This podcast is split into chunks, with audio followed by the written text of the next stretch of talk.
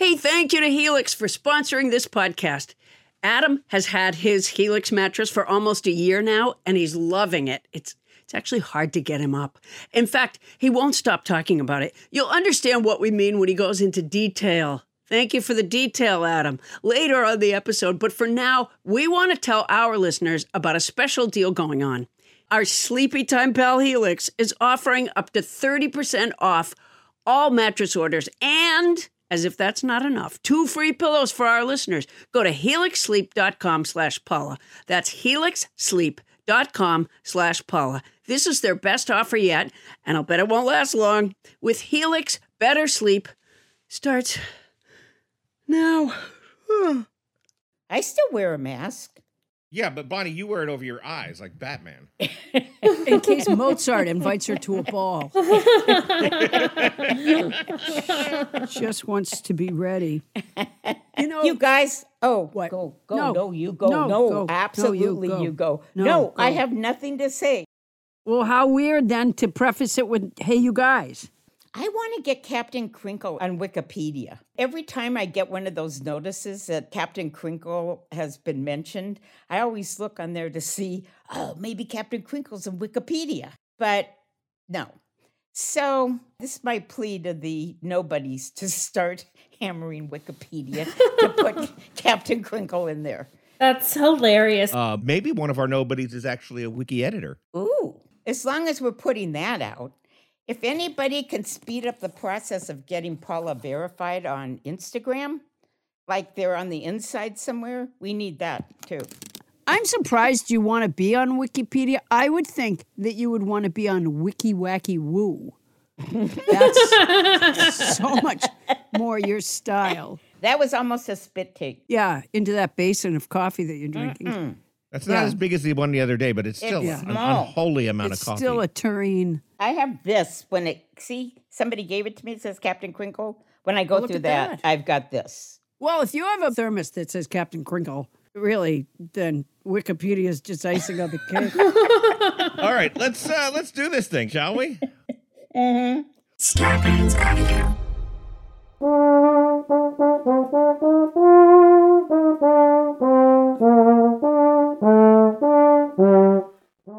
Coming to you live from our houses in Los Angeles, California, it's Nobody Listens to Paula Poundstone, your comedy field guide to life. Tonight, how am I doing? I mean, compared to other podcast co hosts, am I keeping up with what other podcast co hosts are doing? Would you tell me if I wasn't? Author, psychology professor, and host of the podcast Two Guys on Your Head, Dr. Art Markman is here to help us stop comparing ourselves to others. I mean, unless you think other podcasts might have a better guest idea. I mean, who does Jimmy Pardo have this week? Plus, Bonnie Burns has suffered some slings and arrows on this show, and tonight she's settling some scores. Join us for our new segment, Captain Crinkle's Revenge. I'm Adam Felber. This show's superego, creating a well mannered user experience that conforms to accepted best practices in podcast management. And now, please welcome our rampaging id, who's here to help our podcast kick ass and chew bubblegum, and she's all out of gum. It's Paula Poundstone.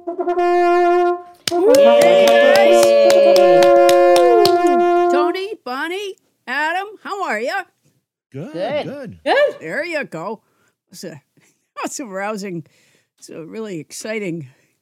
Uh, hey, before I say another word, before Yes. I say another word, I want to thank tonight's house band composer Raymond Horton from Edwardsville, Indiana.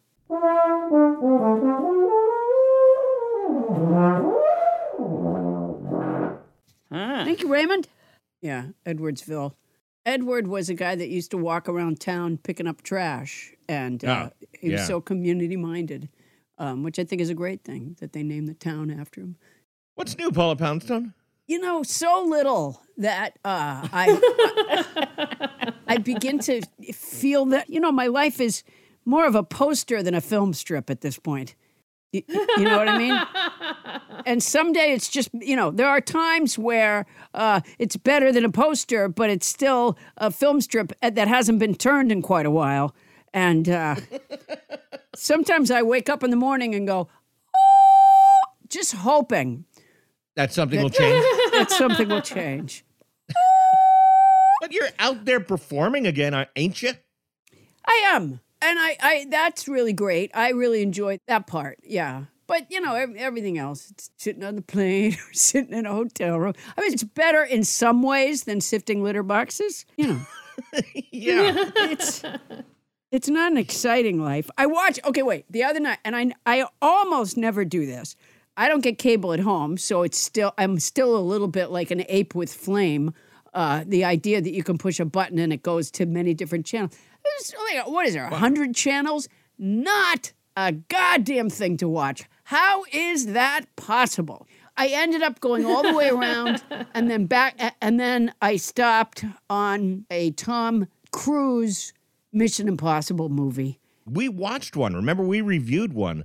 Did we? I don't remember. I remember him being tortured in a prison cell. He was very puffy in this movie. He wasn't tortured in a prison, but that I only saw the last third. By the way, if I'm in a prison and they want to torture me, show me that again.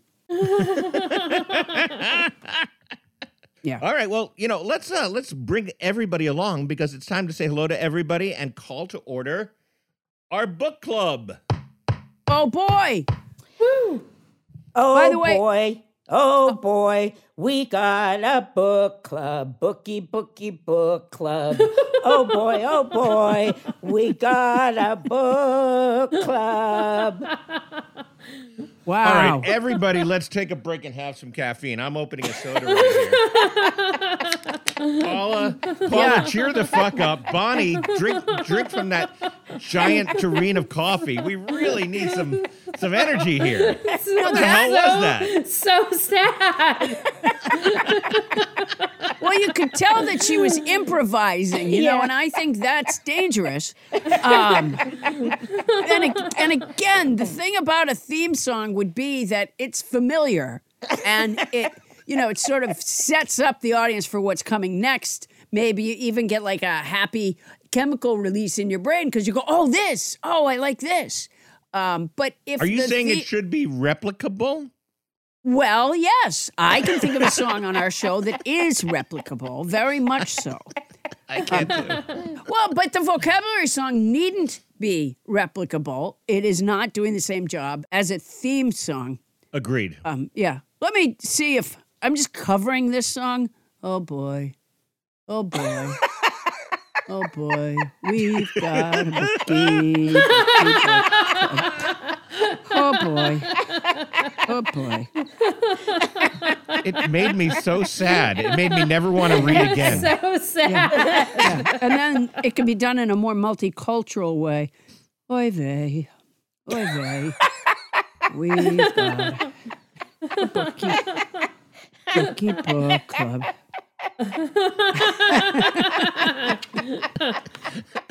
Way to bring down the room, Bonnie. All right, well, I'm going to try to bring us back up because we are talking about Dark Corners by Ruth Rendell. And this week, we read chapters 21 through 25. All right, so what so what happened?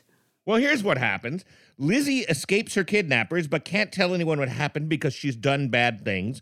Carl is being driven mad by Dermot, but can't tell anyone because he's done bad things. Carl murders Dermot, but can't tell anyone because murder is definitely a bad thing. And Tom still likes riding buses, which he can tell anybody about. I do want to point out that when that glass duck or whatever it was appeared last week, Yeah. so, somebody mentioned that he thought that. Uh? Carl was going to murder Dermot with it, and, and Ruth Rendell wasted all of three pages before that shit happened.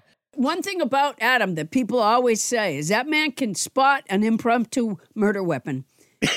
and uh, yes, I can. that's a great quality to have. So, Paula, what's your reaction to these chapters? We still have quite a bit of book left, but the murder has already taken place. Yeah. One of yeah. them.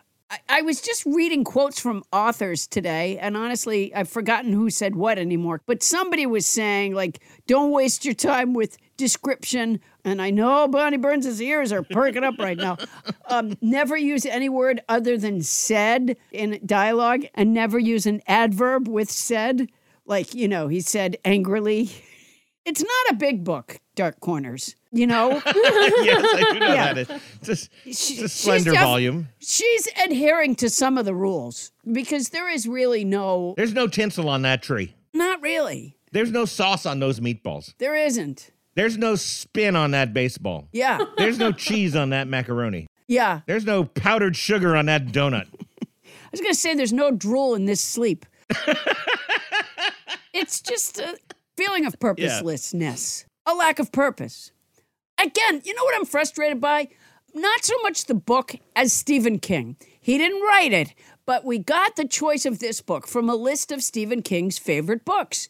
And I have tweeted to him over and over again, asking him to join our book club temporarily. Maybe he thinks I'm asking him to join full time, and I'm not, Stephen King. We have a plenty big cast as it is. Yeah, we're we're fine, Stephen King, or we were until we started reading this book. Uh, I googled a list of famous authors, and this was from a list of like 35 of the best authors of all time, and he was on the list. And he owes us an explanation. That's all I'm saying. Was he tricking us? We're not done yet, but it should be that many of the pages are entertaining and that you don't have to wait until the end. Herman Melville doesn't use that philosophy, but I do. Let's go around our hub and, and get reactions from our crew and cast here.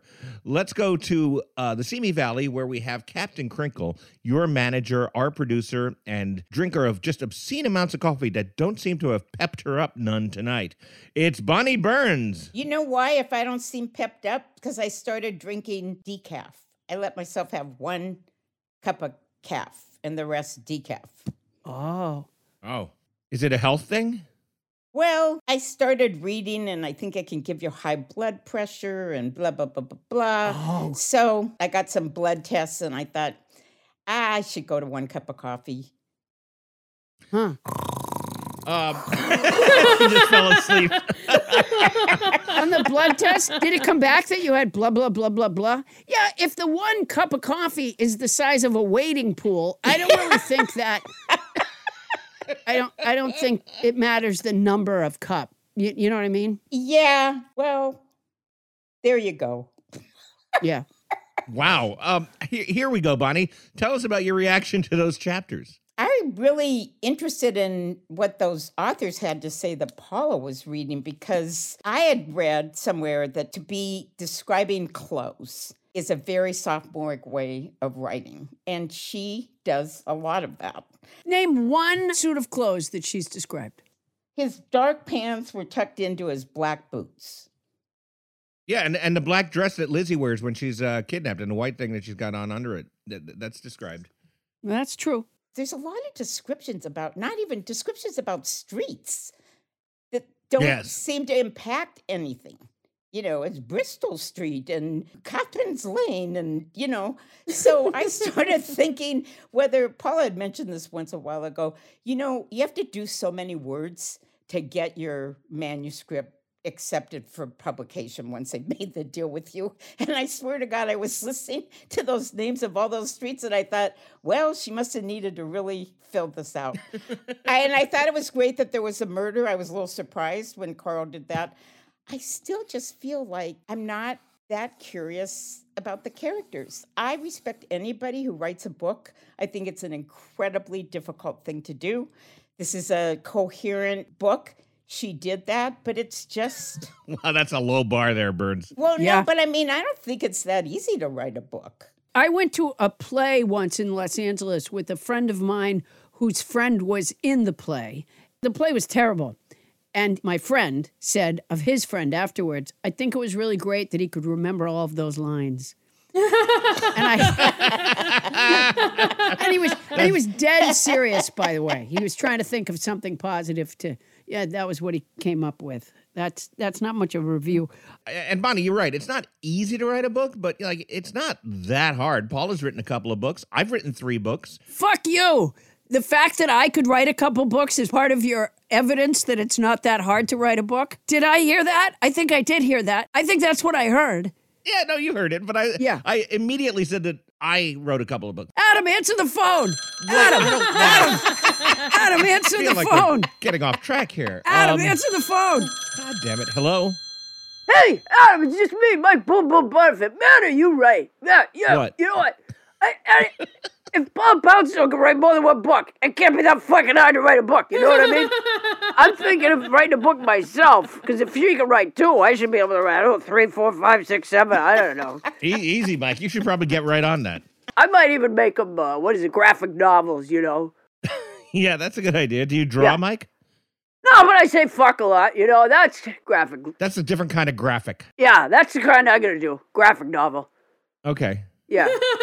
So, Mike, you were just calling calling to agree with me about. Yeah, Uh, man, Yeah. I hang on your every word, and uh, I I just love it when we're like, you know, brothers. You know what I mean? You and We're me. in no way like brothers, Mike. you, you and me. No, man, we're exactly like brothers. You know what I mean? Right now, high four. Honestly, if, if you were with me Mike, right now, what happened to your other I- finger? I cut my thumb off. Did I tell you that? No. Yeah, yeah, And that's why you said high four just now? You cut your thumb off? Yeah. I cut my thumb off. And one, I was making one of my influencer videos. And, Right. uh, you know, cut my fucking thumb off. I think I'll put that in the graphic novel. Dude, how did the thumb come off? What what what what did you do? Well, you know, first it was the skin and then it was the bone. That's how it came off. No, I, I know the sequence, the likely sequence of it, but the did it did you blow it off? Did you cut it off? Did you get it caught in something? I was using a portable table saw and, you know, I held it up trying to cut a limb off a tree and hit my thumb. The whole fucking thumb came right off. That's probably going to be the name of my graphic novel. Is the whole fucking thumb came right off. That's that should. Did you save it, Mike? Because they can reattach thumbs nowadays. Nah, I didn't. I didn't. Oh, Ah. you should have done that. Ah, yeah, no, no. Now I just have to say, you know, a high four, you know. Or you could use the other hand. Yeah, you know what's fucking up? My whole hand puppet career down the drain now. I'm sorry, Mike. That's true. yeah, all my hand puppet characters, their mouth is always just hanging open, you know. It's a bummer, Mike. Well, uh, thanks for calling. yeah, I gotta go. I gotta get back to this book. Uh, dark, you know, dark, uh, dark corners. Corners, Oh, yeah. it's, it's fantastic. Uh, S- Stephen King and I are going out later today. Probably gonna talk, you know, literature. Uh, Feels unlikely, but have a yeah. great time, Mike. all right, it's good, good, good talking to you. Hi- High four. High four. Wow, that was unexpected. Yeah, well, that guy loves you. You know, Yeah, well. Mm-hmm. you're beloved, Adam. You are beloved. Hey, you know who's also beloved? Over in Sherman Oaks, California. It's Tony Anita Hull. Gosh darn it, is she America's sweetheart nowadays? And um, Oh, she is. yeah, Tony Anita Hull, how did you react to these uh, grisly chapters of Dark Corners? Sad that that my guy Dermot is dead. That was the guy you liked.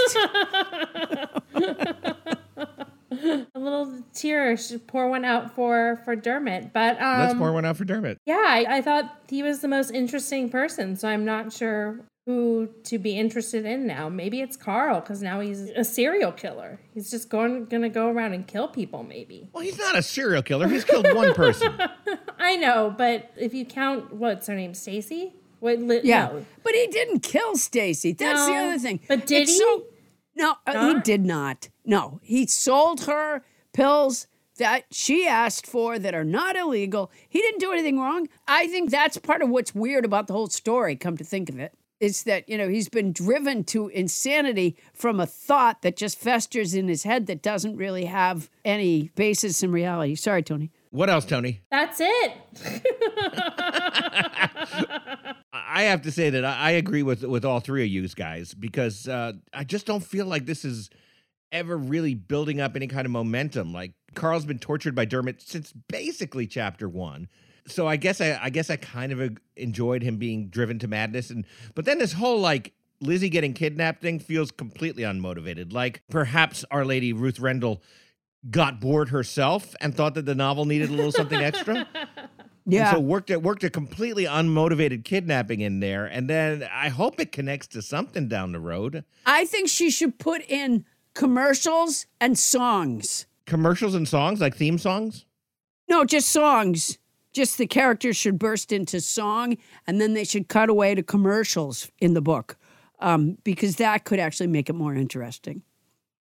Yeah, I, I suppose so. It's a little hard to do that in novel form, but It could be um, done. It could be done. Absolutely. Well, I don't, I don't need to tell you, Paula. You've written a couple of books. Yeah. My first book was called Any Idiot Could Do This. My second book was called Told Ya. All right, now I'm not calling Ruth Rendell an idiot. I do hope that because there is like a third of the book left, it looks like. So I think that shit's going to get even crazier now. And I'm hoping for that because actual crazy events, as we've all pointed out, is really all we can hope for in this because we're not going to get amazing, funny moments or vivid descriptions of stuff or cool stylistic writing stuff. I'm I'm hoping for either yes, some sort of crazy, you know, twists and turns or blank pages. yeah, those do go down easier. Uh, it'll be funny to see if um, if there's anything other than just the police getting closer and closer and inevitably finding the backpack and connecting it to the duck and all that stuff. Because if that's the way the rest of this book is going, oh boy, Stephen King is going to owe us each Yeah. Yeah. the full the full he really price of that book. Yeah. Yeah. hmm Hey, Adam and Paula. Yeah. I was thinking, since we're kind of a fair way through this book, that maybe we should put the word out for the nobodies to start making suggestions for the next Oh. book.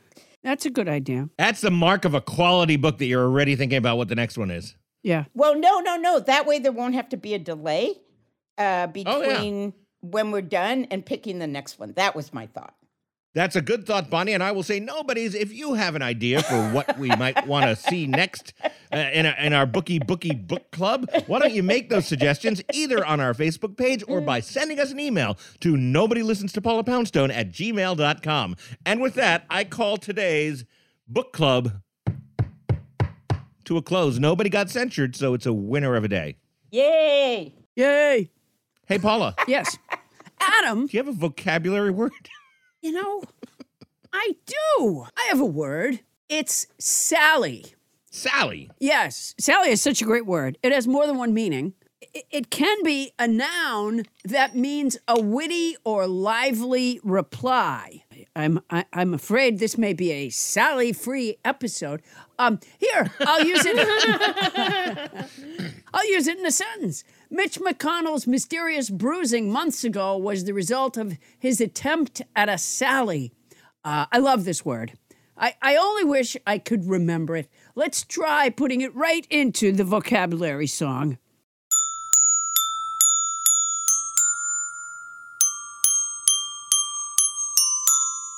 This week's word is Sally. It can be a noun that means a witty or lively reply. Tucker Carlson tucks his brains in his fly. Last week's word was fecund. It's an adjective whose second meaning is producing many new and creative ideas. Edible hats made of tortillas. The week before that, the word was taciturn. It's an adjective that means of a person reserved or uncommunicative in speech, saying little, won't talk, only likes to whittle. Let's never forget Gallimaufry, which I pronounced wrong until nobody James Hyder corrected me. It's a noun that means confused jumbler medley of things. Hodgepodge, who's podge, hodgepodge.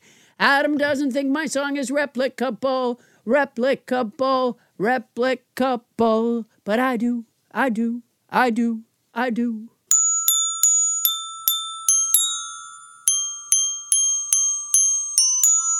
Yeah. Yeah. Wonderful. Tony Anita Hull, every bosun's favorite passenger. if you can, without Googling, identify the sentence with the correct use of our form or vocabulary word phlegmatic, we will give literally dollars worth of advertising to Uncle Bobby's Coffee and Books at 5445 Germantown Avenue in Philadelphia, Pennsylvania. However, and I would rather eat worms than even think about it, but if you cannot identify the sentence with the correct use of our former vocabulary word phlegmatic without Googling, we will not be able to give literally dollars worth of advertising to Uncle Bobby's Coffee and Books at 5445 Germantown Avenue in Philadelphia, Pennsylvania. Whew. Are you ready, Tony Anita Hull? Yes. Okay. Is the correct use of the word phlegmatic A, it takes a phlegmatic person to work effectively in the emergency room. B, the pink horizontal striped pants combined with the orange and green plaid shirt had a phlegmatic effect. C, runny eggs are so phlegmatic they gross me out. D, they're selling a cheap phlegmatic on late night TV. Or E, must you be so phlegmatic with the paper bag? I asked Bonnie Burns. Do you need to hear the list again, Tony Anita Hull? Can you do the list one more time? I'm sorry. I can do the list one more time. And for those uh, nobody's following closely, Tony Anita Hull's favorite food is sushi. Uh, so those sentences are A. It takes a phlegmatic person to work effectively in the emergency room. B. The pink horizontal striped pants combined with the orange and green plaid shirt had a phlegmatic effect. C. Runny eggs are so phlegmatic they gross me out. Or D. They're selling a cheap phlegmatic on late night TV. Or E. Must you be so phlegmatic with your paper bag? I asked Bonnie Burns. Um, Tony Anita Hull was academically ranked third in her class at Borgate Catholic School. um, is it? Tony Anita Hull played in the forward position for her school team, the Knights. Um, Tony Anita Hull bench presses 20 pounds. that sounds so sad. Um, yeah. um, the one. Uh, Tony Anita Hull's favorite musician is Pink. Um, the one is it A that has the ER? Oh, in oh, it? oh, oh, oh. That one. They're. That is correct. Tony Anita Hull, congratulations. Of course, phlegmatic is an adjective that means calm and unemotional. So the answer was A. It takes a phlegmatic person to work effectively in the emergency room. Congratulations, you're back up on your horse. Tony Anita Hull. Oh, by the way, congratulations as well to Uncle Bobby's Coffee and Books at 5445 Germantown Avenue in Philadelphia, Pennsylvania, to whom we can offer literally dollars worth of advertising. That's Uncle Bobby's Coffee and Books at 5445 Germantown Avenue in Philadelphia, Pennsylvania. That's fantastic. Tony, congratulations. Well, you know who must be overjoyed is Uncle Bobby's Coffee and Books. They'll get um, those dollars worth of advertising. Yeah. Literally dollars worth of advertising. Coming up, Gary Allan said, You can be the moon and still be jealous of the stars. But what if you're the moon and you feel like other moons might be handling it better? And what about all these craters? I thought they were going to clear up. Everybody else's have. we'll be comparing ourselves to others when we come back.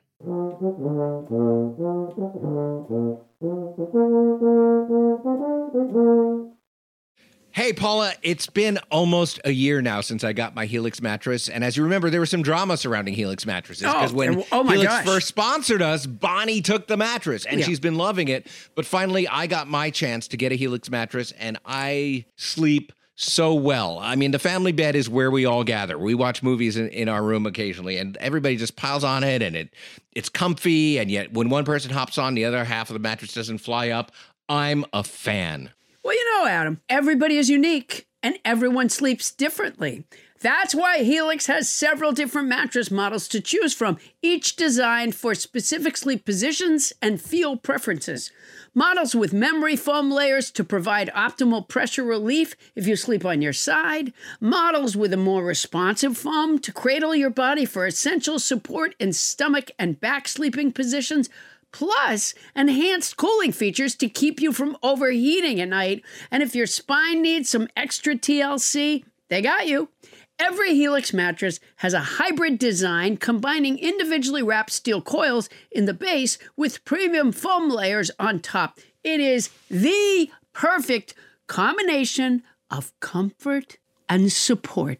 I agree with that last bit. I don't get all the technical stuff about the mattress, but it is soft and supportive. Helix offers 20 unique mattresses the award winning Luxe, which I got, and ultra premium elite collections, the Helix Plus, a mattress designed for big and tall sleepers, and the Helix Kids mattress designed for growing bodies and endorsed by child sleep experts. And my daughter now wants one. So, how will you know which Helix mattress works best for you and your body? You go to their website, take the Helix sleep quiz, and you find your perfect mattress match in under two minutes.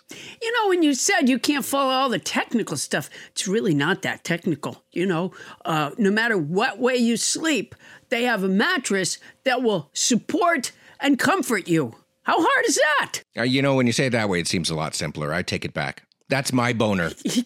And your personalized mattress is shipped straight to your door, free of charge. And Helix knows there's no better way to test out a new mattress than by sleeping on it in your own home.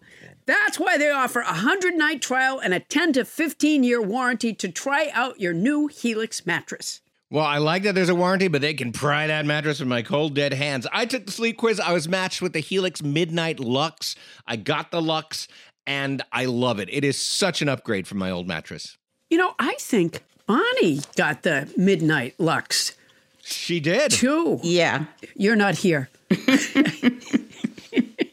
Don't want to take Adam's word for it? Well, you got Bonnie's word. Helix has been awarded the number one mattress picked by GQ and Wired magazine. It's even recommended by multiple leading chiropractors and doctors of sleep medicine as a go to solution for improving your sleep. Your sleepy time pal Helix is offering up to 30% off all mattress orders and two free pillows for our listeners. That's a lot, and it's already not that expensive a mattress. Go to helixsleep.com slash Paula. That's helixsleep.com slash Paula. This is their best offer yet. It's fantastic. It won't last long. With Helix, better sleep starts now. Well, not right now. And if you're going to get it anyway, Use our code. Hey, Paula. You know, every once in a while we get a new advertiser that I get super excited about. And I have to say, just because of the circumstances of my life, right now I'm really excited about our new advertiser, Quince of Quince.com, the clothing provider. Not to be mistaken for Quince from Midsummer Night's Dream. And let me just say this, and maybe it's not important to an advertisement, but when I was in the fourth grade, our class put on a production of A Midsummer Night's Dream. Okay. And I played I played Peter Quince. There. There's the connection. One of the mechanicals. That's a great connection. Also, yes, has nothing to do with this, which is that um, Quince is an online clothing store, and as you know, Paula, I've uh, I've lost a little weight lately. oh right. 75 pounds. Yeah. So I literally have no clothes that are in my size until I just ordered some stuff at Quince and I figured like here's a chance for me to create a new look for myself. A whole new image. And how's it going? Not bad. I mean, the clothes are fantastic. I know that you ordered some too. What I got is I got Yes. the Comfort Stretch Traveler five pocket pants. And I got the um oh it's so and I got the hundred percent European linen shirt and it looks breezy and it fits beautifully. And these are like premium pieces of clothing that are selling for like you know thirty dollars a piece or starting at thirty dollars at Quince.com. It's awesome. I look good. I ordered the brushed lounge jogger. Ooh. And, you know, I put them on when I came back from New York. I pulled them on, and I, I swear to you, okay, this is not scientific because I was tired already, Right.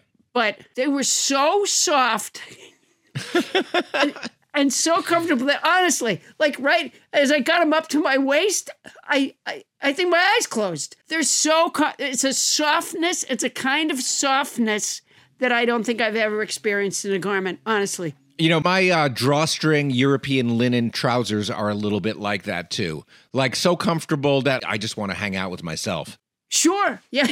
yeah. And they're European. Keep that in mind. Oh, they are so European. And you can get those kind of, you can get washable silk tops, you can get uh, 14 karat gold jewelry and like all these accessories. Quince sells a lineup of timeless pieces that keep their customers looking effortlessly chic year after year. I'm not certain that I look chic, but certainly if I did, it's not going to take a lot of effort. I now look chic and I feel pretty great. And Quince only works with factories that use safe, ethical, and responsible manufacturing practices and premium fabric. It's all good as far as I can see. Is it my imagination or do they cut out the middleman? They cut out the middleman, Paula Poundstone. I love it when they cut out the middleman. That's the thing. They cut out the middleman. That's fantastic. So be like me and Paula. Get warm weather ready with Quince. Go to quince.com slash nobody for free shipping on your order and 365 day returns. That's Q-U-I-N-C-E dot com slash nobody to get free shipping and 365 day returns. Quince.com slash nobody. And honestly, I look fantastic. Paula, you won't be able to keep your hands off me. Oh, I can't wait. And don't think that if you had to return something, don't think you're sending it to a middleman because they cut out the middleman. They cut out the middleman. That's quince.com slash nobody. And if you're going to do it anyway, Use our code. Adam, you know I have a house full of cats and a couple of big dogs. So I have this one cat who every night likes to stand in the hallway and yowl. And he has kind of a, a little bit like me because of allergies. I don't know why he has it, but his name is Theo, and he has a really grovelly voice. So he'll, it's it's hard to describe it. I can't do a good impression, um, but it's a little dusty, gravelly voice. Okay, so earlier I was laying on the living room floor because I'm exhausted, and I'm wearing a nylon fiber filled vest. As I'm laying on the floor, Theo shoves his head through one sleeve of the vest and crawls up and is now stuck inside in between my back and the vest and is yowling because he can't get out. And then finally his head comes out the other sleeve and he goes out. What's not to love? That's what I say. What is not to love? which brings me to this. Today's episode is sponsored by the ASPCA Pet Health Insurance Program. Your pet is part of your family, you know that already, and you want the best for them no matter what. But vet bills can really add up. Go ahead, ask me. That's why you should check out pet insurance. And with ASPCA Pet Health Insurance, you can focus on the care your pet deserves and cover what matters most. The ASPCA Pet Health Insurance Program offers customizable accident and illness plans, making it easier for pet parents like you to help your pet get the care they may need. The ASPCA Pet Health Insurance Program has been around for over 18 years and they've helped more than 600,000 pets during that time. That's a lot of pets. Sure they allow you to customize your plan, helping ensure that your pet's plan is as unique as they are. because vet bills can really add up, especially when you're least expecting it. It's simple. Use their app to submit a claim, and you'll receive reimbursement for eligible vet bills directly into your bank account. To explore coverage, visit ASPCA petinsurance.com slash Paula. That's ASPCA. We spell that A-S-P-C-A. Petinsurance.com slash Paula. This is a paid advertisement. Insurance is underwritten by either Independence American Insurance Company or United States Fire Insurance Company and produced by PTZ Insurance Agency Limited. The ASPCA is not an insurer and is not engaged in the business of insurance.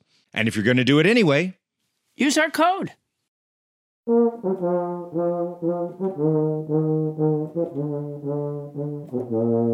On this day in unremarkable history, Neil Armstrong said, Honey, while you're up, will you get me a glass of water?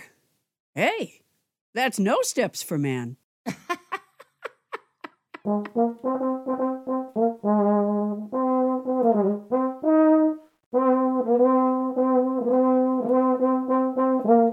And we are back. Thank you, house band Raymond Horton, everybody. Yeah. Sounding great, Raymond. Thank you, Raymond. Paula, what's up? You know, Adam, I've been a little down lately. Oh, I went to high school with Barbara Wu, and uh, she's a doctor. I was in high school with her sister, Patty Wu, too. She's a big Hollywood manager. You know, Jessie Diggins is the winningest cross country skier in Olympic history. And I've been having some trouble with my left knee. I think Barbra Streisand was 21 when she first did Funny Girl. Nicky Arnstein, Nicky Arnstein. What a beautiful, beautiful name. I never should have turned it down. Spider Man was able to forgive the Sandman for killing his uncle. My uncles all died of natural causes.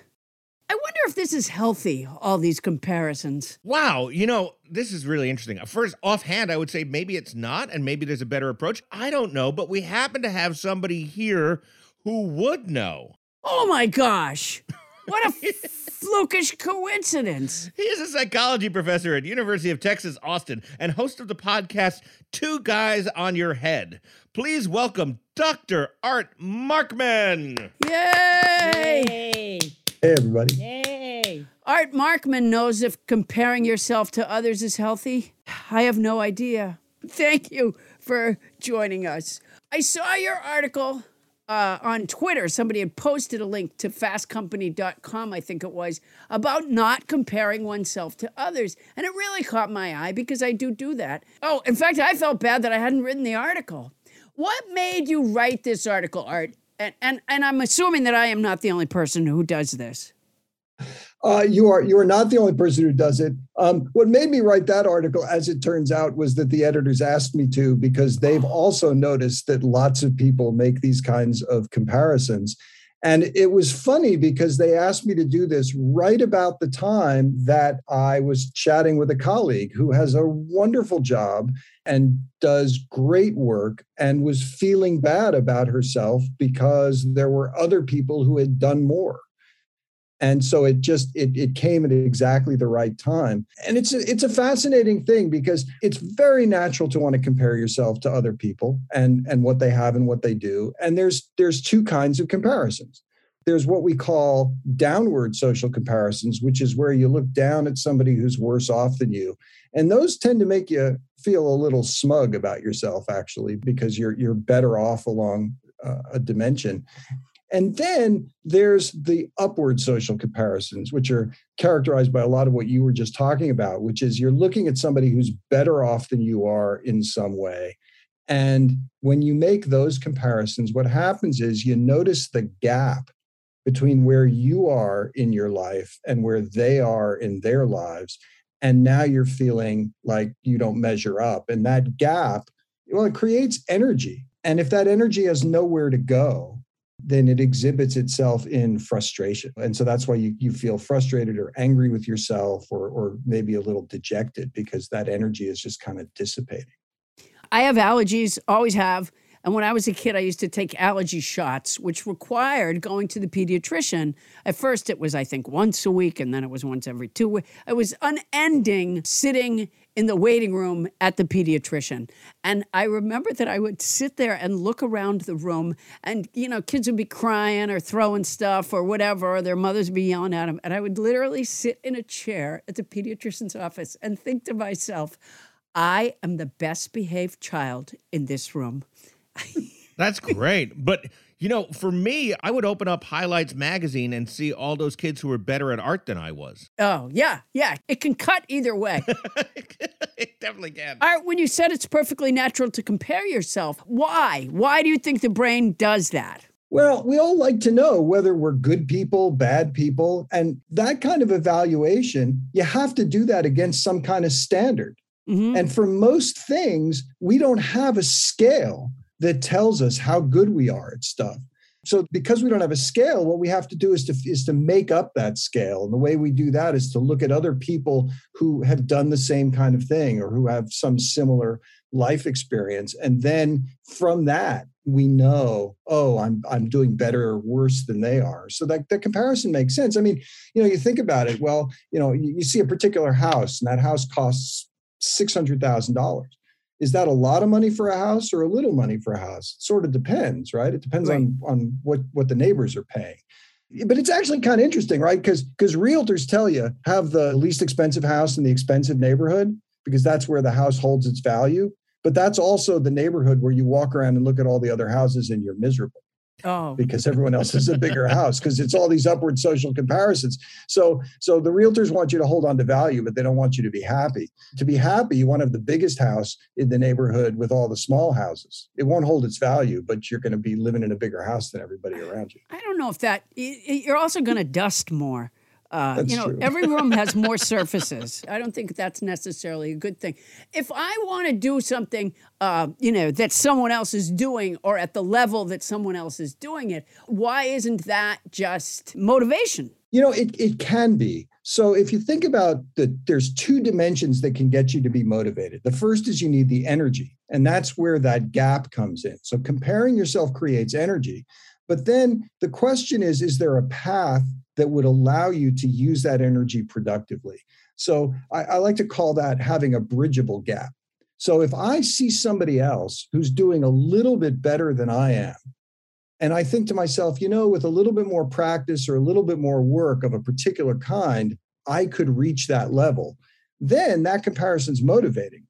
Mm-hmm. But the problem is, a lot of times we compare ourselves to people who are so much better than we are at something and so much more advanced that we can't see where that path is. And so now what we have is energy and no path to get that to do anything for us. And so then that energy just creates, you know, bad feeling. Yeah. What else can you do with that energy besides using it as motivation? Well, if if you're not motivated, you're going to have to find a way to blow off that energy, right? I mean, you're going to have to try and at least you know devote it to something else productive if you can, because otherwise, it does make you feel like you want to yell at somebody or write bad things about yourself in your diary or something like that. And so, really. what, what you want to do is to is to channel that into something productive now that you mentioned the diary thing, I remember a few years ago hearing that I, I don't know who the they is, but that they had discovered or decided that journaling was actually not good for people because you tended to uh, live in whatever problem you were writing about. Do you ascribe to that idea or, or that it is a good thing to do? Well, um, I, I teach all my classes that the answer to every hard psych uh, question in psychology is it depends. Yeah. And in this case, um, if you have a really traumatic situation that you've gone through, mm-hmm. uh, my colleague at, at, UT, Jamie Pennebaker, has done a lot of really great work on what's called expressive writing. And so, if you've gone through a traumatic experience, writing about it several times is actually really beneficial because what it does is it allows you to weave that traumatic experience into a story. And once it's a story and it's coherent, actually it bothers you less than when it's a bunch of fragments that you haven't really been able to process. We're reading a book. Uh, our book club on our show uh, is reading a book called uh, Dark Corners by Ruth Rendell. And I'm fairly certain that uh, this was just her second pass at her own personal trauma. Uh, well, she's got a ways to go to weave it into an actual story. I, I, I have at times been clever enough when noticing myself, comparing myself badly uh, to someone else, you know, put a stop to it and decided to put that same energy into writing or uh, not journaling but you know writing uh, working on new ideas you know recognizing that it is sort of a forced uh, that can be uh, redirected like a like a boomerang of some sort. And I find that helpful. So this particular thing was requested by the editors of fastcompany.com, but is it a topic that you've spoken to your students about? Yeah, I you know, I almost everything that they ask me to write about ends up being something that I've read a lot about and and and talked to talked to students about and written about in other places. And you know, I, have spent a lot of time researching eh, motivation and how you can do better at achieving your goals. And so, you know, so social comparison ends up definitely being a part of that. And to me, the trick is to is to find productive ways to channel what you're doing. Because one of the problems is people say, well, okay, if I shouldn't do these social comparisons, I should just stop. And the problem is the human brain is really bad at not doing things. Yeah. And it's really bad at stopping doing things. If you think about all of the the hardest habits to change. They tend to be where you're doing something and now you need to not do it because the brain's not really good at not doing stuff. So so what we have to do instead is to find something else to do so that when you find yourself tempted to compare yourself to somebody else you have to redirect yourself and say you know what? Instead of making that comparison i'm going to do something else. So you know one thing that's that's common for academics and probably in your world too is that colleagues win awards all the time. Yes. And and so you know if you if you don't win an award it's it's tempting to then look at those other people and say oh, i don't measure up. I'm really you know if i if i were really good at this i would have won some kind of an award by now. And so what you need to do instead in that case is actually celebrate what other people's successes. Because generally speaking it's not a zero sum game. You know mm-hmm. the, the more people who succeed who are like you the more likely it is that people will want stuff like what you do Oh, interesting. Ooh, that's a positive spin. Yeah. Is that why Burger King and McDonald's sometimes open on the same street? Yeah, absolutely. Because because if you know people are thinking, well, this this must be the place to go to get you know deep fried burger. You know, Max Frisch once said, jealousy is the fear of comparison. And man, I, I wish I'd said that. Why don't I ever come up with shit like that? Guess I'm just no Max Frisch. More about self comparison when we come back.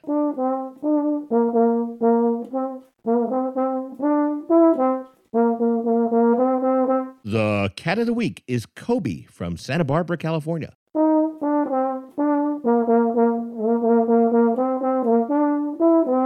Hey, guess what?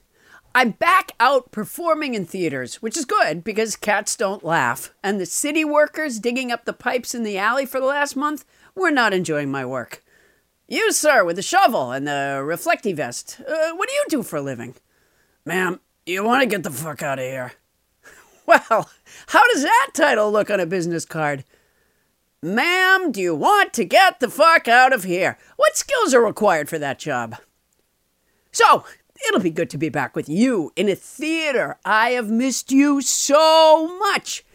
If you'll come vaxxed or tested and masked, we'll be able to revel in a night of healing laughter again and again and again. And I won't get hit with a shovel.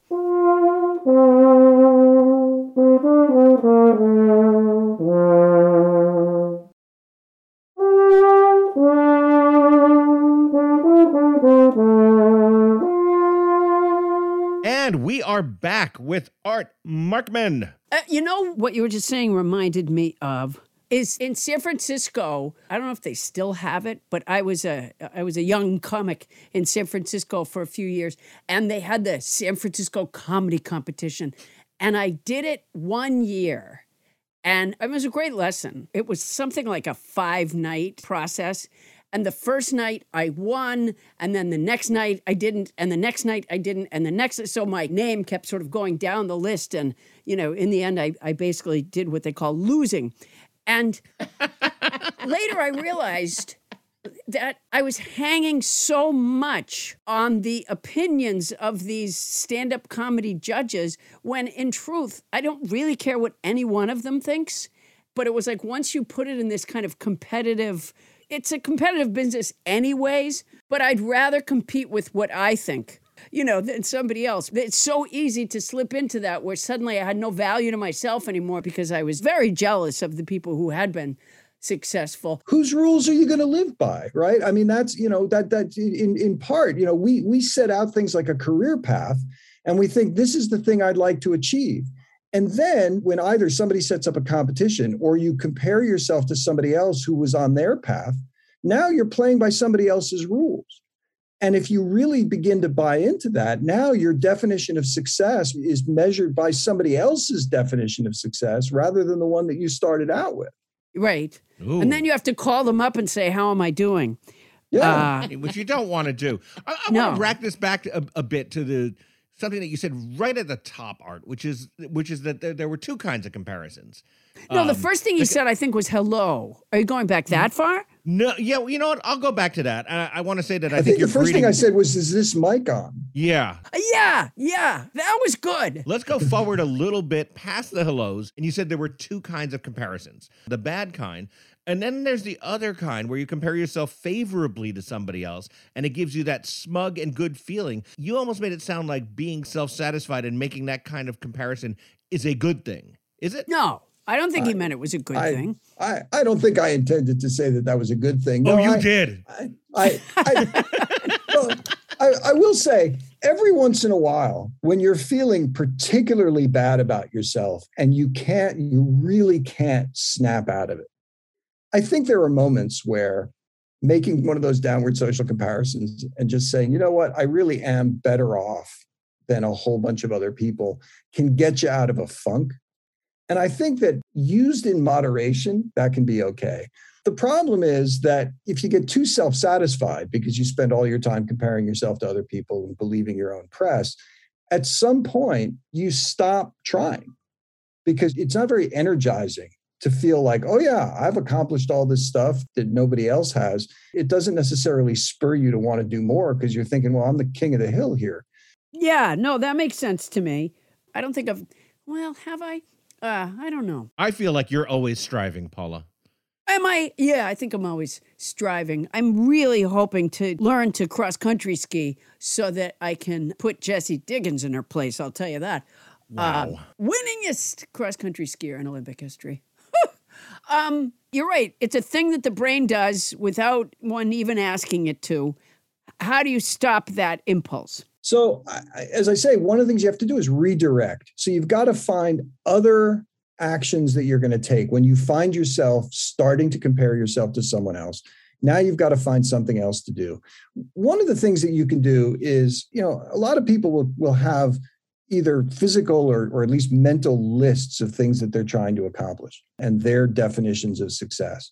Mhm. And so, you know, one of the things you can do when you find yourself in that space where you're looking at other people is to take a step back and say, wait a second, what actually, what am I trying to accomplish? What Mhm. what is it that is going to be my definition of success? And refocus on on your own purpose. And so now you can center yourself in that way. I think that's one thing that you can do that's really helpful. The other is when you find yourself really down about these kinds of things, you know, one of the things that happens is when you make these upward social comparisons is you start feeling competitive with other people. And when, when when you start feeling competitive, a lot of times it makes you feel like, you know what, I'm out here on my own. I've got to do everything by myself. And it makes you feel a little bit more alone. It makes you feel less part of your community because a lot of the people you compare yourself to tend to be people who are somewhat similar to you. So Mhm. they're they're sort of in your community, and yet now that you're you're making this comparison and you're feeling bad about yourself, you feel bad about them. It makes you feel more alone. The antidote to that is actually gratitude. It's always hokey to tell people make a gratitude list, but it it turns out when you start to list the things you're grateful for, what it tends to do is to focus you on all of the other people in the world who have helped you to get where you are right now because almost everything you're grateful for ends up involving other people who in some way or another have helped you in your career in your life in other pursuits. And that exercise tends to make you feel actually much more connected to your community in ways that help you to get beyond that, that kind of comparison Okay, what do you think about this idea?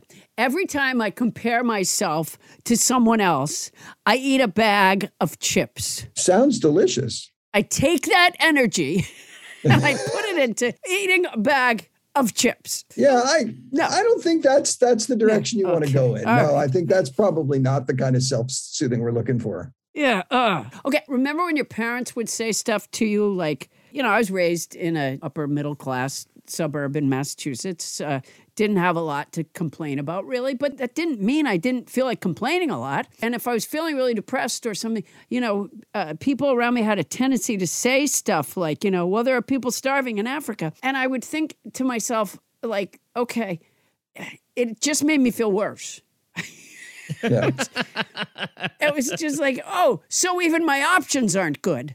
You know, it's got to be internally driven. I, you know, I I always say there's only really one psychology joke, right? Which is the how many psychologists does it take to change a light bulb? Only one, but the light bulb has to want to change.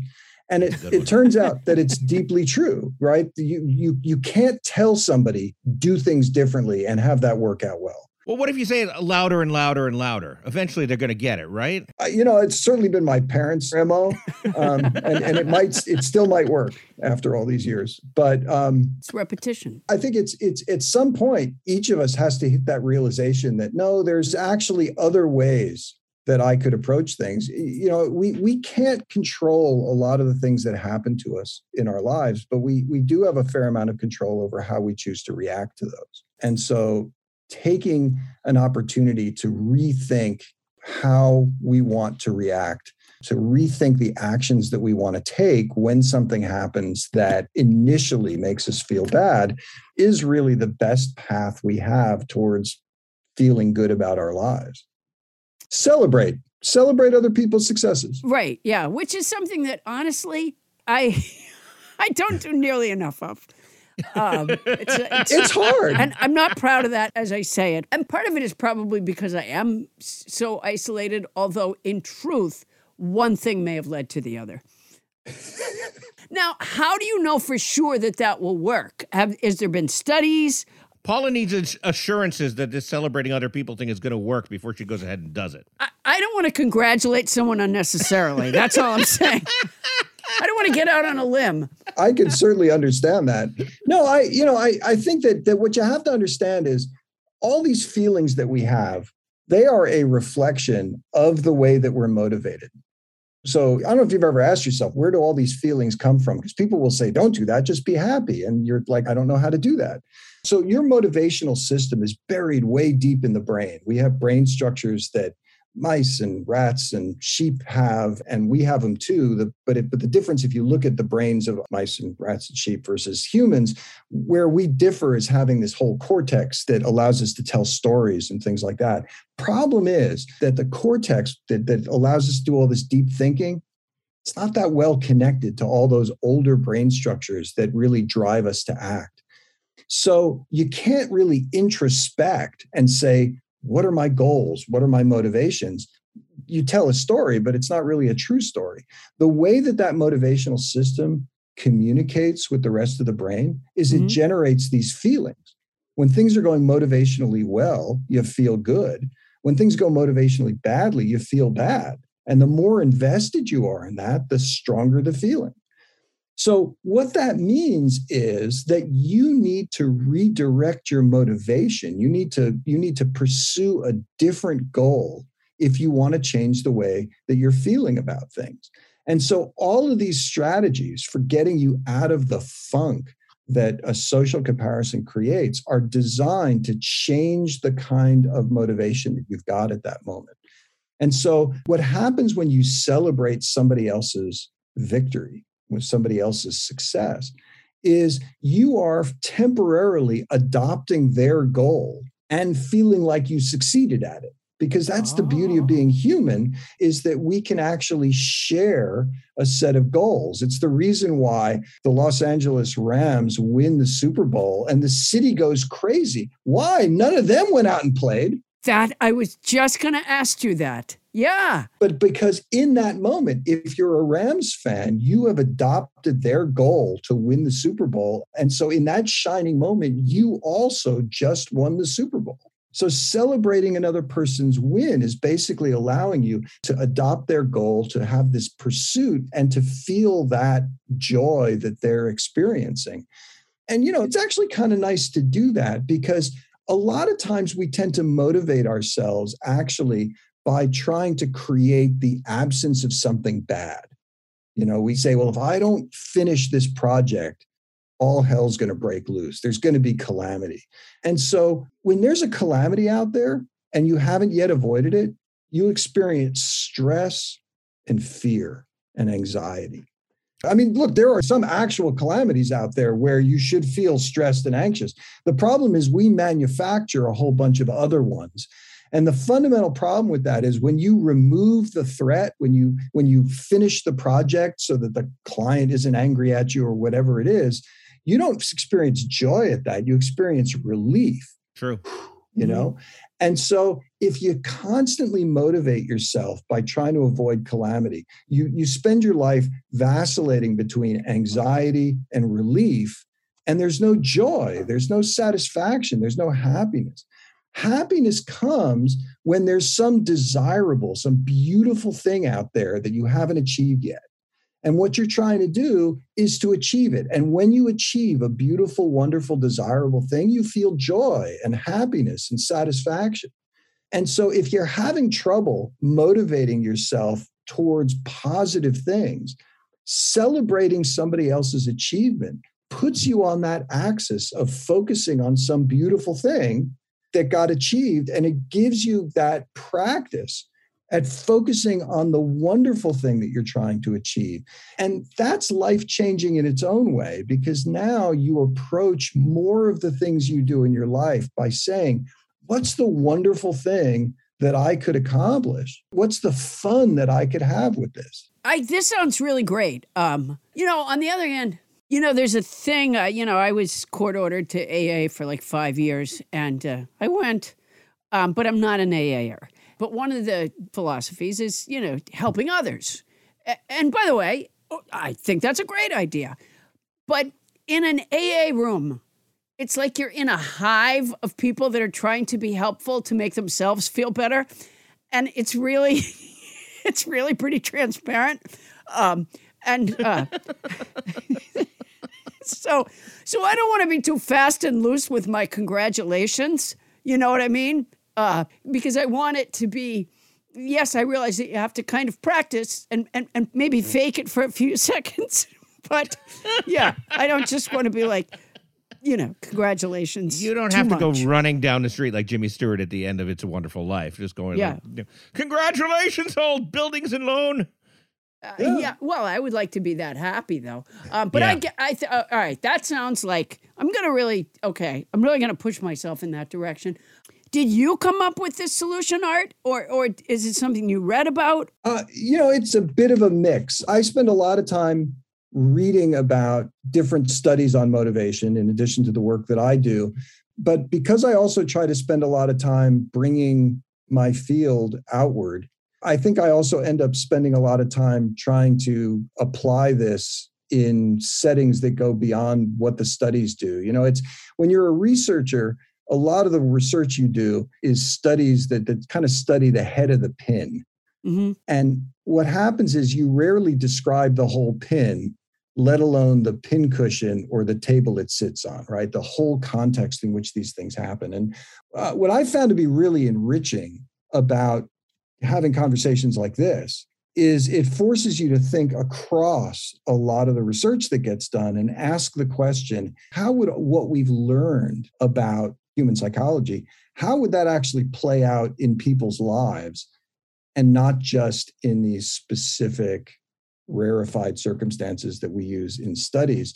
Now, do you think that we have learned more from this conversation than most people you talk to about it? Or do most people tend to learn more than oh, us? Oh, definitely. You know, I, I think you all learned what you needed to learn today. I think you've done a wonderful job, by the way, Art, and I want to congratulate you. Wow. Well done. All right, that was excellent. And now we are going to take everything that we just learned, which is more than most people you talk to when you talk to them about these subjects, and we're going to run that information through the old Pouncedonator. Paula? House band Raymond Horton, thank you so much. Your trombone is sounding fantastic, and you've spiced up our show immeasurably. If I could ask you for some background music, Raymond, I'll tell you what the old Pouncedonator spit out.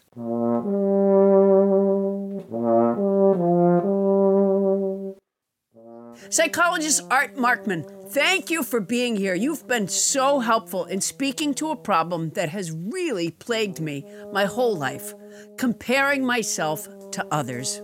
From here on in, I'm going to remember what you've said and apply it to this devilish tendency. Person I'd have once compared myself to. Hi, Paula. How are you? Me. Good enough, I guess. How are you? person I'd have once compared myself to. I'm sorry, but I probably can't talk long. I have to be back on set soon. I just ran over here for lunch. I'm doing a teeny little part over at Paramount. Do you still have a lot of cats? Voice in my head. Why don't I have a lot of parts? Why don't I have any parts? I've been coached by Fred Willard, Bill Irwin, Lily Tomlin, Betsy Brandt. I suck. Wait, wait, wait. What did psychologist Art Markman say? This is not healthy, and it's kind of gross. Try being happy for her. After all, it's only a teeny part. Me. Yeah, I have 10. Person I'd have once compared myself to. Ew. Don't they pee territorially when you have that many? Me. Mm, Sometimes person I'd have once compared myself to. I just have one. He would never tolerate another cat. Yup, it's just Reiner and me. I named him after my first director. Didn't you once get really drunk at Rob Reiner's house? Me. Yeah, I guess I did. I sure regret that. Person I might have once compared myself to. Don't feel bad. We all have stuff we've done that we regret. Voice in my head. See, now we're talking. Person I might have once compared myself to. Like I should never have agreed to direct this thing at Paramount. Voice in my head. Don't compare. Just say, I'll bet that's exhausting. Me. So you're doing a teeny part in the thing you're directing? I'll bet that's exhausting. Person I might have once compared myself to. It is, but I just didn't want to leave my script in another director's hands. Voice in my head steady, steady, no comparing. Me. Oh, so you're doing a teeny part in the thing that you wrote and you're directing at Paramount? Person I might have once compared myself to. Yeah. Voice in my head. Me. You know what? That's fantastic. That is a lot of work, but it's really exciting. Congratulations. Person I might have once compared myself to. Thank you. What about you? What are you doing? Voice in my head. There you go. Me. The only thing new since I saw you last is that I have a podcast. It's called Nobody Listens to Paula Poundstone. We have the best listeners in the business. I even had a guy named Matt Welsh write to me to tell me I pronounced fecund wrong. And I record with my coworkers, who I love, once a week, and we sit around and say stuff and laugh. Person I might have once compared myself to. That sounds great. Me. You know what? It is. Voice in my head. It works. Don't you feel better? This is amazing. Person I might have once compared myself to. It was nice talking to you. I've got to get back to Paramount, aka the ball and chain. A CEO's work is never done.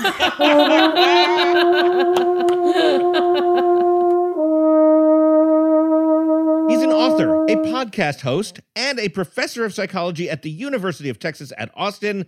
Art Markman, everybody. Yay! That's a Art, lot of was things. Art. Congratulations on all those things. Why, thank you. You were so much better than all the other guests. That, that makes me feel like I don't need to do anything else for the rest of the day. Oh, no, you can rest on your laurels. Coming up, when you're right, you're right. But when you're right and you're also Bonnie Burns, well, we're all going to hear about it. Captain Crinkle's Revenge is coming up when we come back.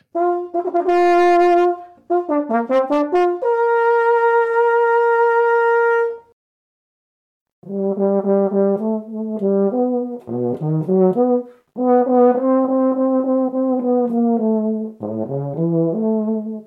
fact our seventh planet was originally called George, a name that stuck until 1850 when it was renamed Uranus by its high school bully.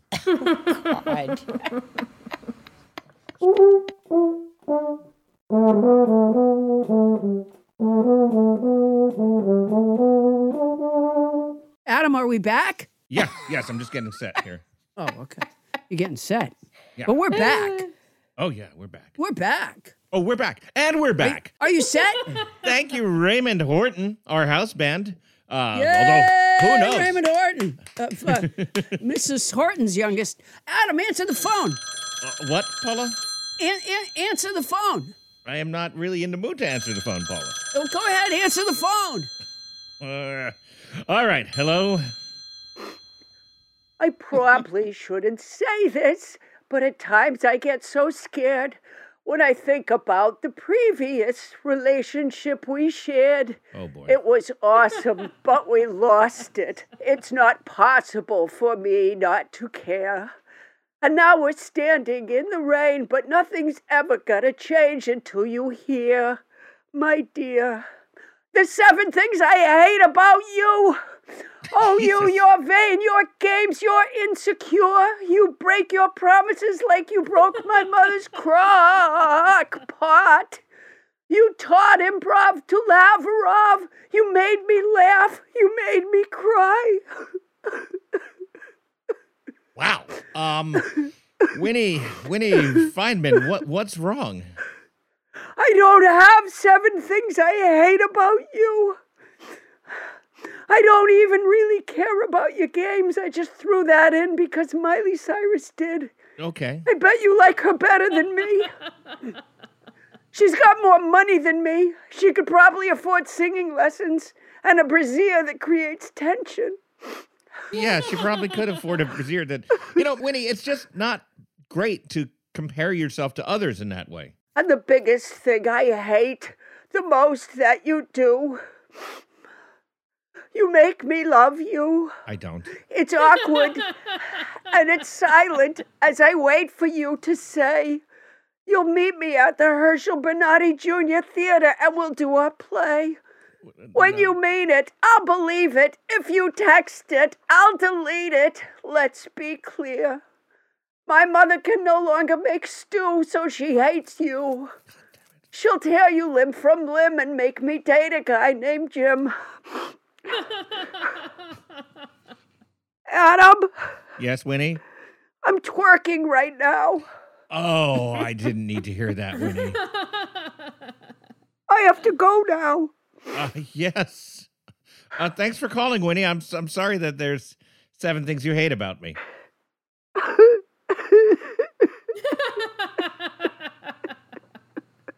Hey, Winnie. What? You know, sometimes crying is a thing best done after you hang up. Not this time. Really? All right, goodbye, Adam. Goodbye, Winnie. Oh, Paula, that woman is a mess. Wow, she is. She's making her energy go somewhere. I think that's great. She's expressing herself. No, I don't think That's that's really great at all. I don't. I don't Yeah, think. no, I I, don't think our, our guest would have would have felt like that was particularly healthy either, because she's channeling her feelings of not comparing well into aggression. Adam, answer the phone. Oh my God. Um, Answer okay. the phone. Hello. Congratulations, you son of a bitch. What? Woo. Boy, she's really happy for you. I get it. She heard that previous segment and she was celebrating my my successes. Yeah, she's really happy for you. That's fantastic. Yeah, I don't feel like that's great at all. But you know what? Let's put Winnie behind us because we have much more important things to get to right now, Paula. And you want Winnie twerking behind you.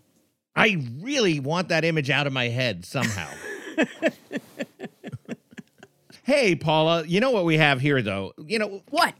Captain Crinkle, Bonnie Burns, your manager, our producer, she takes a lot of guff on this show. Uh, Oh, yeah, a, and yeah. a lot of it's well deserved, obviously. Yeah, I think she earns a lot of it.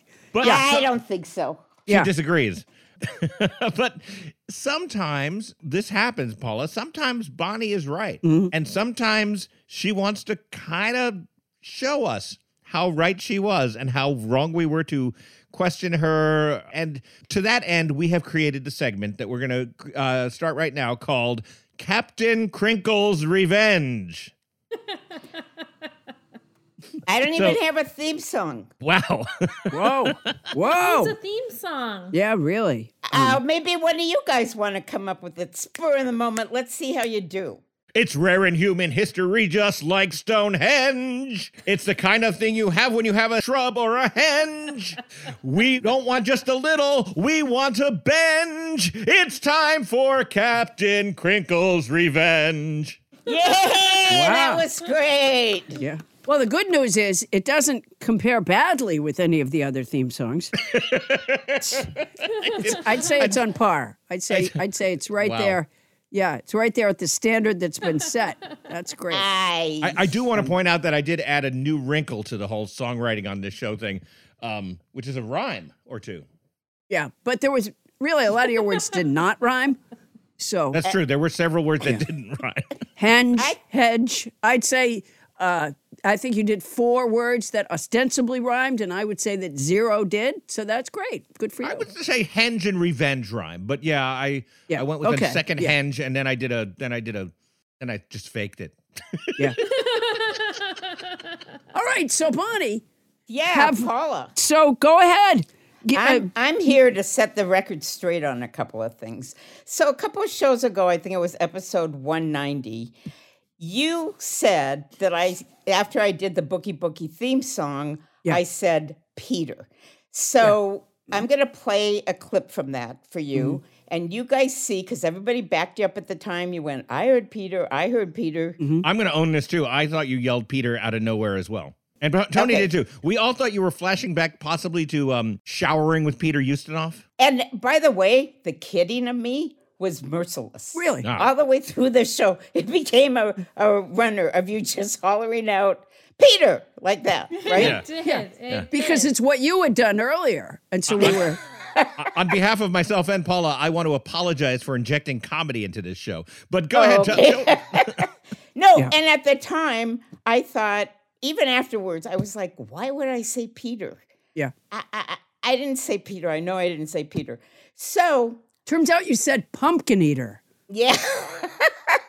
Our mistake. We we just got the rhyme mixed up. Okay, go so ahead. Here, I'm going to, Tony Anita Hull has a clip up of what happened. Would it be wrong if we use the Perry Mason theme song? Da da da da da da. Because this is this is evidence based. Da da da da. Let's play this clip. Okay. Captain Crinkle's Revenge. Replay. Got Oh, sorry, Bonnie. No, that's okay. Yeah, don't talk I'll over wait. The theme song. I'll wait. Yeah, you go ahead, Bonnie. I can wait. Well, I can't. okay. I think she's going to do something to me. We No, got. I knew it. I've worked with her for all these years. We got a book club. We got a book club. We got a bookie, bookie, bookie, bookie book club. We got a book club. We got a book club. We're going to talk about our book tonight. Peter. This has been a Captain Crinkle's Revenge. Replay. She said Peter again. That's pretty clear that you Okay. yelled Peter for no reason. So uh, nobody wrote in on Facebook, and actually, I read her thing and I went, "That's right, she was right. I remember what I said." So Tony's going to read you. The, Well, you the very clearly said Peter. I thought you were going to I play did it not back. say Yeah. Peter. I, and then we'd all be like, "Oh, I'm sorry, you didn't say Peter." But now I hear it again. I'm like, "Yeah, you fucking said Peter." I gotta agree with Paula. It sounds like Peter. Yeah, Okay, you, Tony. you got to fire your defense attorney. Perry, this has not been a strong argument. Tony's Um, to give you what made me remember what I really said. Okay. So Marianne Cordes Rosado wrote in Bonnie yelled beat her after the book club theme song because she beat Paula by completing the song before Paula could interrupt. But it sounded like Peter. Thank you very much. And I have to tell you, I called our editor right afterwards and I went, Guess what? I didn't say Peter. I got in there fast enough that Paula couldn't interrupt me, and I went, Beater. And he had a good laugh too. Huh? Huh. Yeah. Well, uh, l- let me let me ask you two things. Uh, first, I want to know, Paula, do, do, do you accept that argument? I, well, yes. Let me just say that, that you say Peter very much the same way you say Peter, or perhaps you say Peter a lot the way you say Peter. I guess the, the thing that I want to point out here is, Bonnie, I think you probably did say beater, but I think what led to the confusion and eventually the hilarity, and I do recommend that everybody go back to episode 190 and just enjoy again that with us, um, it was funny. is that seconds later, you had completely no memory of having shouted out anything. that's that's where it turns weird, I think. Yeah, yeah. If you had said, no, I said Peter, then we might have gone, oh, okay, you said Peter. But instead you said, well, I don't remember that. I didn't I say didn't say that. anything. Yeah. Well, I I was involved in the moment. I was singing the oh. song, and then Oh. Yeah. you guys like went into this thing about why'd you say Peter? It and I'm like, sounded like Peter. It really did. And I, our transcriber also transcribed the word Peter, not beat her. Ooh. right. Oh yeah, I forgot that part. Yeah, like I read into the transcript, and I it went Peter, and I'm like, why would I say Yeah. Peter? So TranscribeMe. Uh, the the transcriber that we used, TranscribeMe. That company, they they wrote down Peter because it it sounded just like yeah. It sounded like Peter. Uh, Yeah, I think it, it. Yeah. Well, it reminded me when we did Rocky. Yeah. What was the? Oh, Only- uh, O- Only a pig would say that. oh, Peter said- Oh, it was. Uh, yeah. Yeah. okay. Um. Here's uh, my next one. Oh, go ahead. Yeah. Go ahead. No, you go ahead. No, What I insist. No, no, no. No, no. really. I No, just Bonnie, no, let, you we want to hear your next vindication. and, and and Bonnie, you know what I want to say to you about this? Congratulations. You really were right. I want to say that too. Congratulations, Bonnie. You uh, Yeah. Were right. Yeah. Yeah. Okay. Boy, I gotta say I have to tell you one thing. Art was wrong. Oh yeah. Yeah. I don't feel That's any not making at me feel any better. yeah, no. All right. Let's see. Let's see okay. if we can be, be happy for Bonnie on this next one. What you got, Bonnie?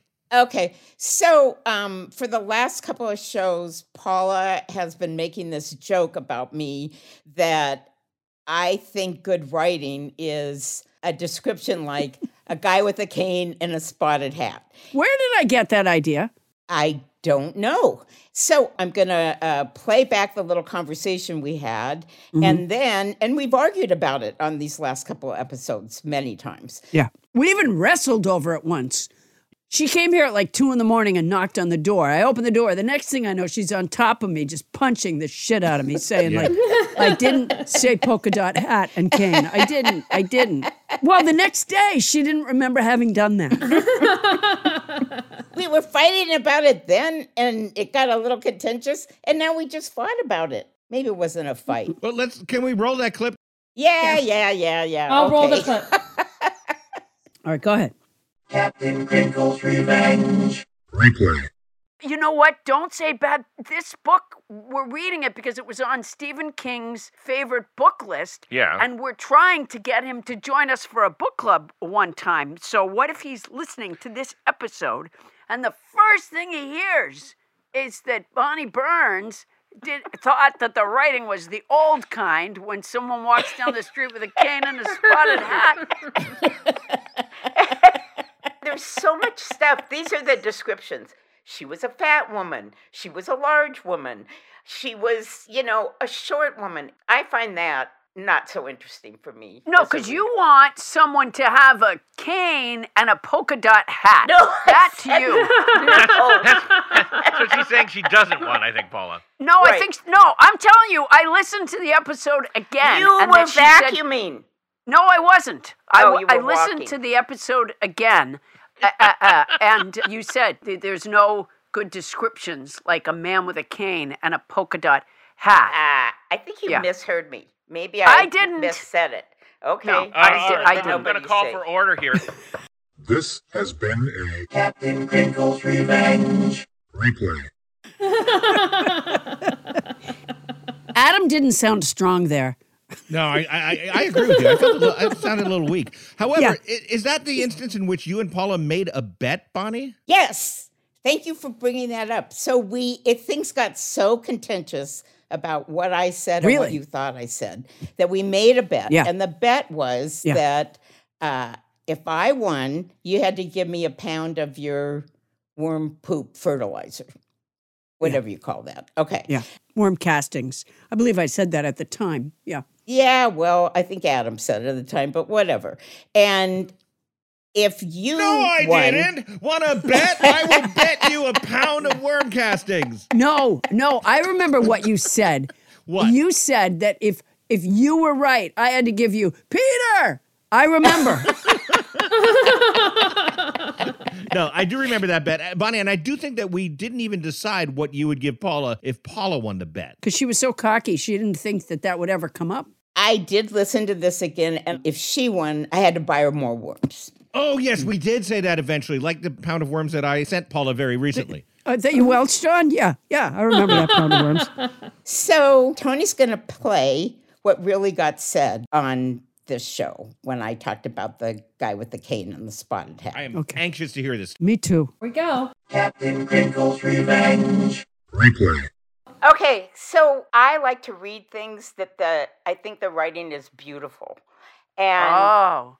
I do not find that with this book. Apparently, she's a good mystery writer, but it just reminds me of that kind of old kind of writing. Like, and she saw the man walking down the street, and he had a cane and a spotted hat, and like, there goes that. This has been a Captain Crinkle's Revenge. Replay. Wow. Um. uh, Yeah. That's uh, Paula. I gotta say, on this one, this is not like a, a Peter situation. No. This is her. This is Bonnie being being. I would. I hate to say it, but like hundred percent right. No, but I think you're missing the symbolism. In this case, it was a spotted Peter.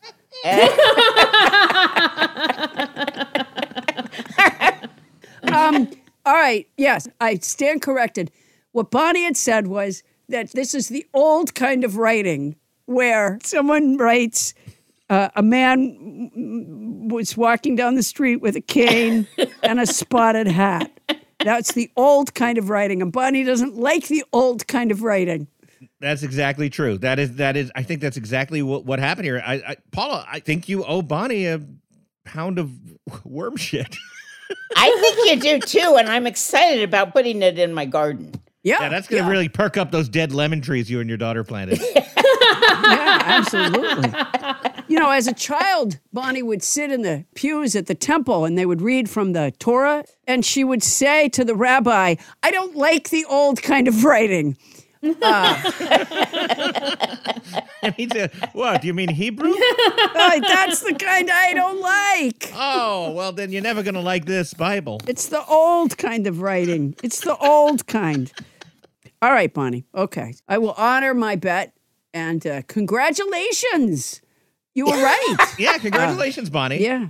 No, I- and one thing I thought was interesting was you were so vehement that you had heard it twice and Yeah. you knew what I said.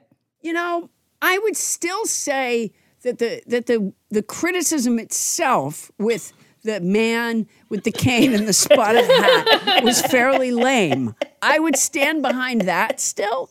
That but, the example um, was lame. Yeah. Yes, it was. Okay, but that doesn't mean what you said I said. No, Absolutely I not. would. You Right. know what? I was No. wrong. Okay. Yeah, I was. Guess what? You know that art guy? Yeah. He's so right. It doesn't feel good that you're wrong. It doesn't feel good right now. No, you wouldn't know you're not in that position. It's not feeling good that I'm wrong. The part that makes you feel good is when you congratulate the other person. How are you feeling congratulating Bonnie right now, Paula? Share your feelings. I feel really good, Bonnie. That's clear. Congratulations, Bonnie. So she doesn't like the kind of writing that says there was a man and he had a, a cane and a spotted hat. Yeah. Um, okay. Yeah, no, I keep- get I'll that. I keep get that. And I Yeah. kind of agree with both of you. Like Bonnie definitely, you know, said what she said, she said, and not what you said, she said. However, I do agree with you that what she said was, in retrospect, I think Bonnie might even admit this, not the greatest example of that dry kind of writing that she does not like. okay. No, no, she's not admitting that. well, I'm just trying to build a bridge here. Bonnie, what else do you have here for Captain Crinkle's Revenge? As far as I'm concerned, you're kind of like one for two or one and a half for two. So you're doing great. I think I'm two for two, but like I just said, Oh, for it doesn't Christ's sake. good to be congratulated because it feels like I'm saying somebody else is wrong, especially like you. You should have thought of that ahead of time. Bonnie, you should have found stuff that I said that was wrong because that would have made you feel so much better than contradicting Paula. Oh, gosh. All right, I hate to say this, that might be true. Well, I know that's true. you don't have to hate to say it. What do you have that I said that's wrong, though? What do you have for Captain Crinkle's Revenge? Let's keep it going. this is all I have. That was it. It was- Oh, So Captain Crinkle was right twice, and both times got steamrolled over. That's terrible. I'm so sorry. I didn't look at it that way. I looked at it that you were wrong twice, and I cor- I'm correcting you. I appreciate that.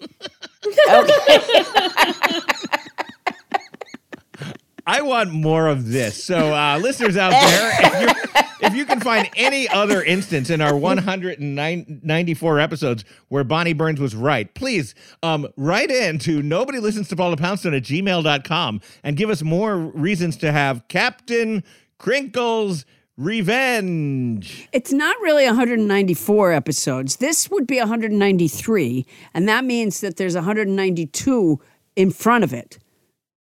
You know, it doesn't matter. It's not important. Like again, I don't feel well. This doesn't feel good.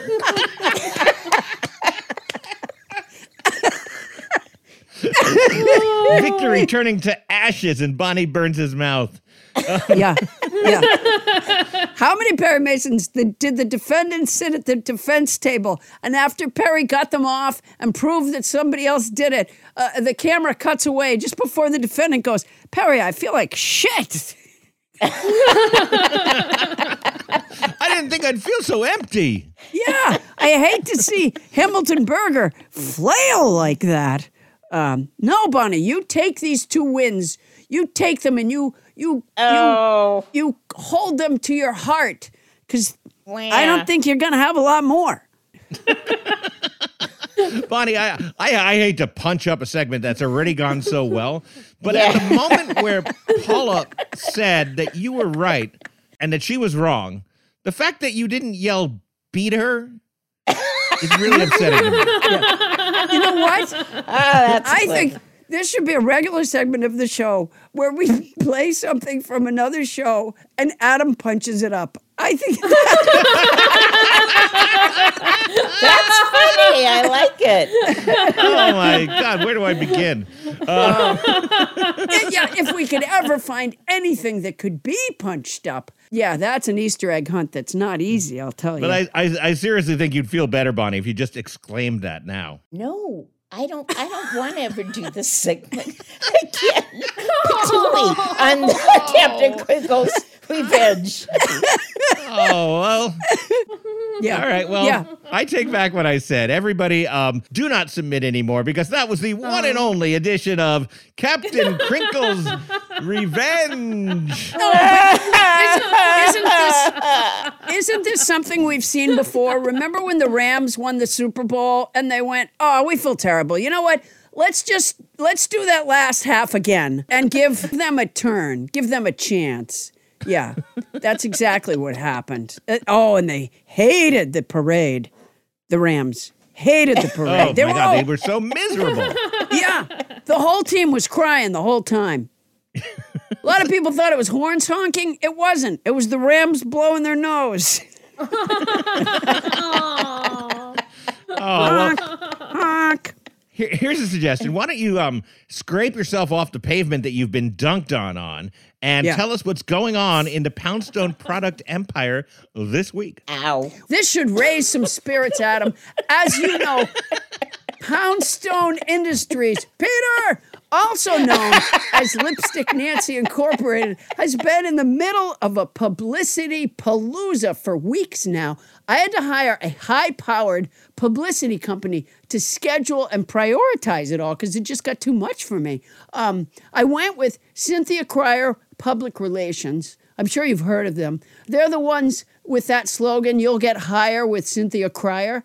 Um, if they can publicize themselves like that, there is no telling what they'll bring to Poundstone Industries. This week, they got me an interview with Vacuum Repair Magazine in their annual What's Stuck in Your Hose edition. Uh, Poundstone Industries will be featured in their popular What Sucks column. Uh, Cynthia says it's prestigious, so look for that. Listeners might want to get to the shop at paulapoundstone.com as soon as possible because there's sure to be a run on Poundstone pussy pillows. The four inch by five and a half inch handmade catnip stuffed pillows with the cat joke on one side and autographed to your king of the jungle. Well, the living room anyway, on the other side, plus a grommet for tying a string and dragging it to make it just that much more intriguing to Fluffy. And of course, we have the brand new Nobody Listens to Paula Poundstone sweatshirts at the shop at paulapoundstone.com. They have a double needle hem on the hood and pouch pocket, Nobody Listens to Paula Poundstone logo on the front, and a memorable quote on the back. It comes with a simple sample dialogue to help the listener who feels awkward telling people that they listen. See, Adam? They're available now. Peter! In Peter, they're available. they're available now in small, medium, large, extra large, double extra large, and Peter, so that everyone can see that their fashion needs are met. Also, you can email me at paula at paulapoundstone.com and let me and Wendell know you want to buy a big bag of worm castings from the funniest farm in the world. I'll bet Barbra Streisand doesn't sell worm waste. And if she did, she wouldn't personally chop the fruit and vegetable waste to feed them and spend hours sifting through the waste to provide a bag of high quality nutrients for her listeners' plants, would she? Sorry, Art, I slipped. Anyway, email me at paula at paulapoundstone.com. There's more, of course, but Heidi. And let me just append to that if you want to see what all the fuss from last week is about. on my other podcast, Dad Bandland. Please tune in and listen to the episode with Lisa Loeb, where she comes on and kind of Bonnie Burns like sets us straight about some of the stuff that we've been doing and saying. That's Dad Bandland, available wherever you get your podcasts. I tell you more, but Peter! Wait a minute, Adam. So you have another podcast? oh, I do, Paul. I haven't mentioned that. I, I haven't heard of it. No, No, it's called Dad Bandland. It's, it's an exploration of all the music you love from the point of view of a neighborhood cover band. You should check it out. Peter. yeah, I should. All right, I will. All right, remember to follow this podcast on Apple Podcasts or wherever you get your pods. It's free. If there's a subject or topic you'd like to know more about, once again, that address is nobody listens to Paula Poundstone at gmail.com or hit us up on our socials. We have a very active Facebook group. That is our show. Nobody Listens to Paula Poundstone is hosted by Paula Poundstone and yours truly, Adam Leigh Felber. Special thanks to our guest, Dr. Art Markman. Eugene yeah, Austin. he was great. And thanks to house band Raymond Horton. Yeah. Yeah. Our show be produced by Paula Poundstone, Adam Felber, Bonnie Burns, Ken LaZebnik, Toni Anita Hull, and Julie Berkobian.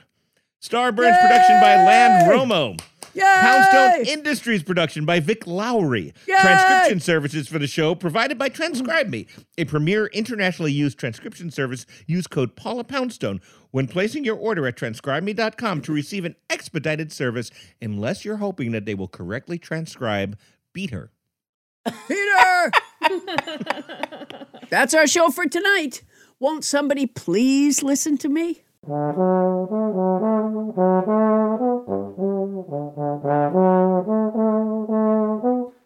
Paul, I think you're handling this beautifully. Yeah, yeah. You know, it's tough learning that you're wrong. It doesn't happen a lot for you, Paula, so I think that that's why it's tough to adjust to. No, it happens multiple times a day. Maybe it doesn't happen a lot when you're dealing with Bonnie. I just should have a T-shirt that says, "Oh, I didn't realize." Um, I should have a T-shirt that says, "I'm sorry, congratulations. I'm sorry, congratulations. I'm sorry, congratulations." Still doesn't feel like you're enjoying that. I really got to practice my congratulations. I know. Wait a minute. Wait a minute. I got it. Bonnie was right.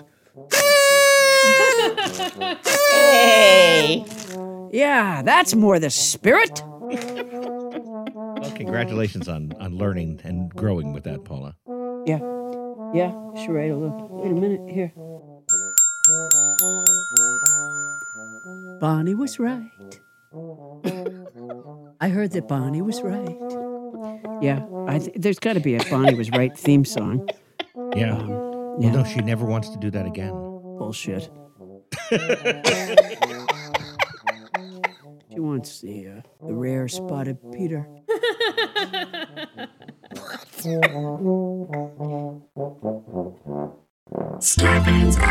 A a podcast network.